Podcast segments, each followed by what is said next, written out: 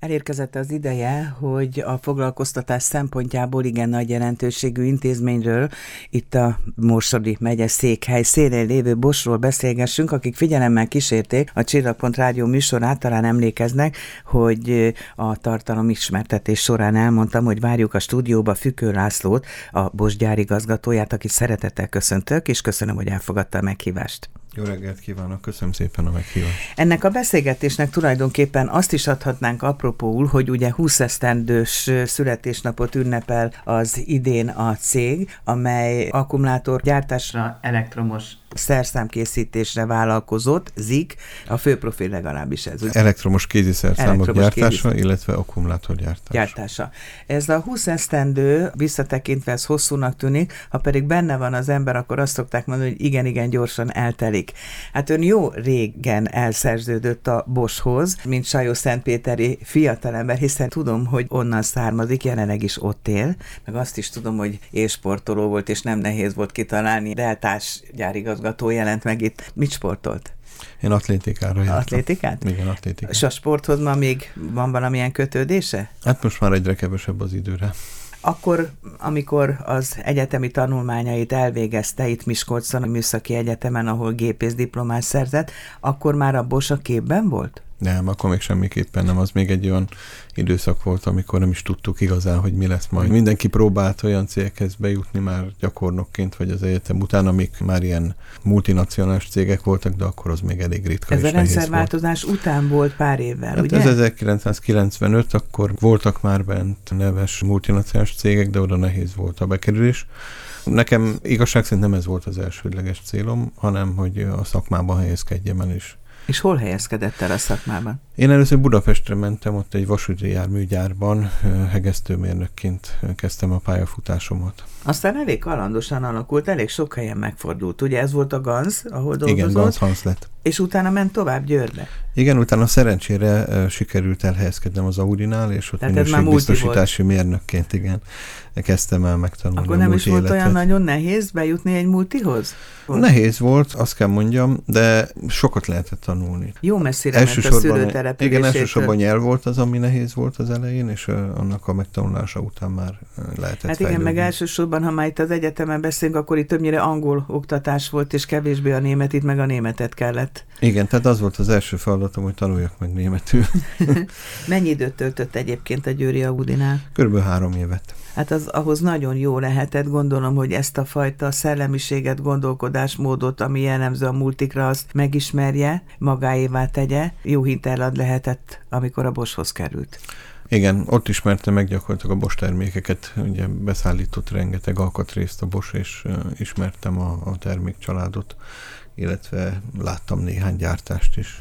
Ugye milyen érdekes az, hogy néhány évtizeddel ezelőtt volt törzsgárda jelvény, és az volt a, nem is tudom, hogy fogalmazok, inkább elismerésre méltó, ha egy helyen lehúzta az ember az aktív munkálkodását, rengeteget változott a világ, és egészen más mércével nézzük ma, ahogy halad erőre az ember, ahogy építgeti az egzisztenciáját. Szóval a képbe bekerült a Bosch, de még mindig nem Miskolcra jött, hanem? Nem, először a 60 gyárban kezdtem minőségbiztosítási mérnökként.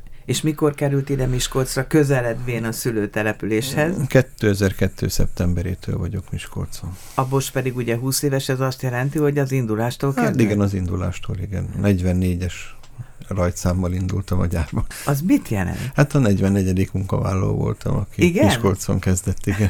Sportnyelven szólva 44-es rajtszám, ez nagyon jó egyébként. Akkor hanyan dolgoztak a Bosnál? Az első időszakban kb. 50-en voltunk, amíg elkezdtük felépíteni a folyamatokat, illetve megteremtettük annak a lehetőségét, hogy az első gyártósorok elinduljanak. Tehát ez egy borzasztó nagy felelősséget jelentő feladat. Honnan lehetett ellesni, hogy mit, hogy kell csinálni? Volt nekünk egy olyan cégünk Svájcban, ahonnan az első gyártósorokat áttelepítettük, tehát onnan lehetett információt szerezni, illetve nagyon sok olyan folyamatot magunknak fejlesztettünk, amit Miskolci specifikus.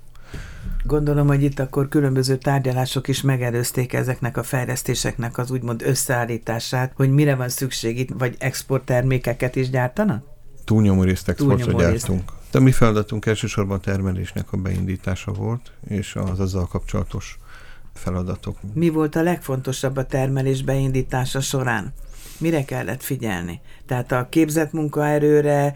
Hát igen, meg kellett tanulni, hogy kell kéziszerszámot gyártani. Bocsánat, a nyelvtudást az előbb említette. Gyakorlatilag anélkül nem lehetett elvégezni a munkát, hiszen külföldi kollégákkal kellett tartani a kapcsolatot. Önöknek, de a gyártósoron dolgozónak A gyártósorokon nem, nem kell okvetlenül nyelvtudás, nem is kellett, és most se kell. Azért vannak a előkészítő munkálatok, hogy a soron dolgozó kollégák megkapjanak mindent, ami szükséges a munkájukhoz, és ebbe beleértendő a magyarra fordított mindenféle utasítás és szabályzat. Mi volt a legnehezebb igazgató úr? Ugye dolgozott a Ganzban fiatal mérnökként, aztán átkerült multihoz tulajdonképpen. Igen. Mi volt a, a legszembetűnőbb változás? Meg kell mondjam, hogy ami nekem a legszembetűnőbb, és talán a, a legjobb dolog, hogy itt nálunk gyakorlatilag minden feltétele adott a munkavégzésnek. Arra kell koncentrálni, hogy elvégezzük a munkát, mert megvannak hozzá a gépek, berendezések, eszközök, számítógépek, bármi, ami infrastruktúrás jön szükséges, míg korábban a gazdál azért hiánya volt akár a megfelelő mennyiségű számítógépnek, vagy megfelelő mhm, mennyiségű Tehát eszköznek. Maga az infrastruktúra Tehát az infrastruktúra az mindenképpen egy olyan dolog, ami rendelkezésre áll, és rendelkezésre áll mindaz a tudás a vállalatcsoporton belül, amire szükségünk van, úgyhogy számos helyre lehet fordulni a vállalatcsoporton belül, ahol megvan az a tudás, amire adott esetben szükségünk van, és ezt ide tudjuk hozni. Konkrétan milyen elektromos készülékeket gyártanak? Hát mi a barkács gépeket gyártjuk, fúrókat, gyalukat, felsőmarókat kell elképzelni, vagy sarokcsiszolókat, és gyártjuk ebből a zöld termékeket. A zöld termékcsalád az a barkácsolóknak készülő termékek, hát leginkább ezzel találkozhatunk, hogyha bemegyünk egy-egy barkácsáruházba, de időközben elkezdtük gyártani a kék termékcsaládnak bizonyos részeit is, ezek a profiknak, az ipari felhasználóknak készül, itt a faipari megmunkáló kéziszerszámokat gyártjuk, illetve a harmadik fő termékcsaládunk a gépek területén a kerti gépeknek a szegmense. Itt fűnyírók, fűkaszák, különböző sövényvágók, kerti gépek készülnek a Miskolci gyárban, illetve a negyedik fő termékcsaládunk pedig az akkumulátorgyártás. Ennek egy részét a kéziszerszámokhoz szükséges akkumulátorok teszik ki, másik részét pedig az e-bike hajtásokhoz szükséges akkumulátorok a kerékpárokhoz. Ki mondta ezt a szót, hogy fő? A másik fő feladat gondolom a minőség állandó szinten tartása. Hát az alap természetesen. Az elején tetszett kérdezni, hogy mi volt az egyik fő dolog. Hát meg kell tanulnunk a stabil minőséget előállítani, tehát ez, ezzel kezdődött a, a gyárnak a munkája, hogy a folyamatokon és a technológián kívül biztosítanunk kellett első perctől kezdve az, hogy ami nálunk készül, az jó minőségű Ez védjegy kell, legyen. hogy legyen. Már pedig a busnak ott van a védjegye készségtelen. Na most ez nyilvánvaló, hogy beszabályozta, hogy kik mehetnek a céghez dolgozni. Akár vezetői szintre gondolok, elsősorban, hiszen a felelősség az önöké, na de a gyártósorra sem akár kikerülhetett, oda képzett munkaerő kellett, aki ezt a bizonyos elvárást magáévá kell, hogy tegye. Igen, elsősorban olyan embereket kerestünk, akik nyitottak tanulni újat, illetve kézügyessége is megfelelő volt ahhoz, hogy a, az első próbálkozásoknál meg tudjuk oldani a kéziszerszámok gyártását. Különösen magas iskolai képzettséget nem vártunk el, a gyártósorú összeszerelő kollégáktól, inkább a jó hozzáállás, a kézügyesség, illetve a nyitott gondolkodás az, amit várunk. Elírtam ide magamnak egy szót, a munkafegyelem volt ismerősöm, aki gyártósoron dolgozott a Bosban. Régóta nem találkoztam vele, de emlékszem, hogy a szigorúságra sokan panaszkodtak. A munkafegyelem különböző pontjait nehezen viselték el egyesek. Gondolok én itt arra, hogy mikor van munkaszünet, milyen gyakran lehetett tartani, vagy, vagy mondjuk az illemhelynek kimenni, és tréfásan ugye azt mondták, hogy azt is meg kell gondolni. Hát De hát a... minden tréfában van valami igazság. Igen, tehát itt, itt azért van egyfajta technológiai fegyelem, inkább azt mondom, ami mm. szükséges ahhoz, hogy működjön egyáltalán ez a gyár. El kell képzelni egy gyártósort, ahol 8-10-12 ember dolgozik, és egyik a másikával együtt Tehát rá van utalva a másik. Rá van utalva, ha valaki onnan kiesik, vagy vagy éppen kikerül, akkor megváltozik a, a gyártási folyamatnak a, a miensége, inkább úgy mondanám, te kiesik egy munkafolyamat, azt valahogy pótolni kell. Tehát ezért fontos az, hogy össze legyen hangolva az, hogy ki mikor tart szünetet. Említette igazgató úr, hogy kb. 50 dolgozóval indult a Bosch. Ma hány dolgozója van? Több mint három ezer kollégánk van most Miskolcon. És hogyha visszatekint erre a két évtizedre, milyen fő állomások voltak? Voltak-e gátak, nehézségi fokozatok, vagy szépen, szisztematikusan lassan haladt előre ez a fejlődés? Az utóbbi húsz év sokféle kihívás elé állított minket.